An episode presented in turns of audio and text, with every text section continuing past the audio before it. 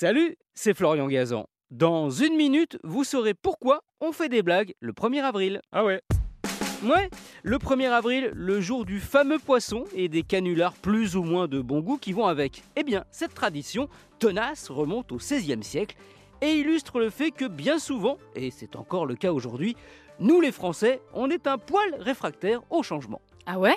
Ouais, en 1564, le roi Charles IX décide de révolutionner le calendrier.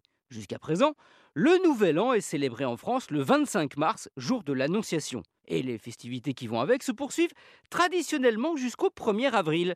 Mais dans certaines de nos régions, on fait autrement.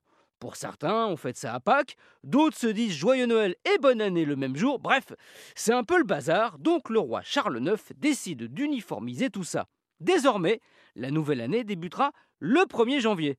Sauf que ça va prendre 18 ans le temps de mettre en place le calendrier grégorien. Ah ouais? Ouais, donc certains Français voient d'un mauvais œil qu'on leur change leurs habitudes et continuent à se souhaiter la bonne année le 1er avril et à s'offrir des cadeaux. Généralement, en ce temps-là, c'est de la nourriture et comme on est en plein carême, plutôt du poisson. Du coup, pour se moquer de ces adeptes du Nouvel An, c'était mieux avant, certains ont l'idée de leur offrir de faux poissons. C'est comme ça que naît la tradition du poisson d'avril.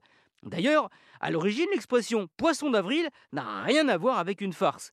Un poisson d'avril, c'était un jeune homme chargé par son maître de porter des lettres d'amour à sa dulcinée, une sorte d'intermédiaire, qui est devenu plus tard dans le langage un macro. Pourquoi? Car selon une croyance populaire, le macro avait pour rôle de rapprocher les harengs mâles et les harengs femelles en période de reproduction.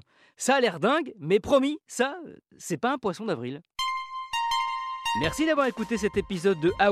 Retrouvez tous les épisodes sur l'application RTL et sur toutes les plateformes partenaires.